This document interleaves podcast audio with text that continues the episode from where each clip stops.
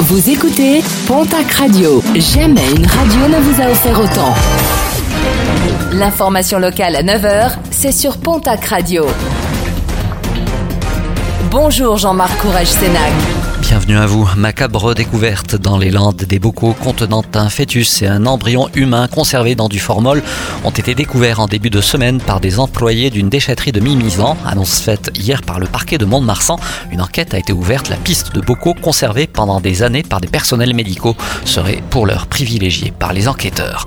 Elle avait été arrêtée lors d'une manif houleuse contre la réforme des retraites en mars dernier à Bayonne. Une militante de trente et un ans a été condamnée hier par le tribunal à une amende de trois cents euros pour avoir refusé de donner ses empreintes. Elle est toutefois relaxée des faits de rébellion pour lesquels elle était poursuivie. Lors du procès, le procureur de la République avait requis une peine de quatre mois de prison avec sursis. Un accident de poids lourd déploré hier matin dans le Gers. Un camion qui transportait des poulets s'est retrouvé couché sur la chaussée à hauteur de la commune de Fagette-Abbatial entre Seissan et Saramon. Le chauffeur se serait assoupi au volant. Un routier qui a été légèrement blessé dans l'accident. La circulation a été interrompue le temps de l'intervention des secours et afin d'évacuer les poulets vers un autre camion. Presque un sketch. Un jeune automobiliste de dix-neuf ans a été intercepté alors qu'il roulait à cent soixante-cinq kilomètres heure sur l'A soixante-quatre au lieu des cent dix maxi pour un jeune conducteur. Lors de son contrôle, le dépistage stupéfiant s'est également révélé positif au cannabis.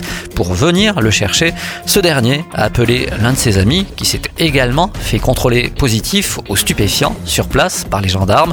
Un troisième ami appelé à la rescousse a lui finalement préféré s'abstenir de les rechercher. Nos confrères de la Nouvelle République des Pyrénées reviennent ce mercredi sur la création de l'Université de technologie de Tarbes. Presque deux ans jour pour jour après le lancement du dossier, le ministère de l'Enseignement supérieur et de la Recherche vient de signer le décret qui transforme l'E N I T, l'École nationale d'ingénieurs de Tarbes, en Université de technologie.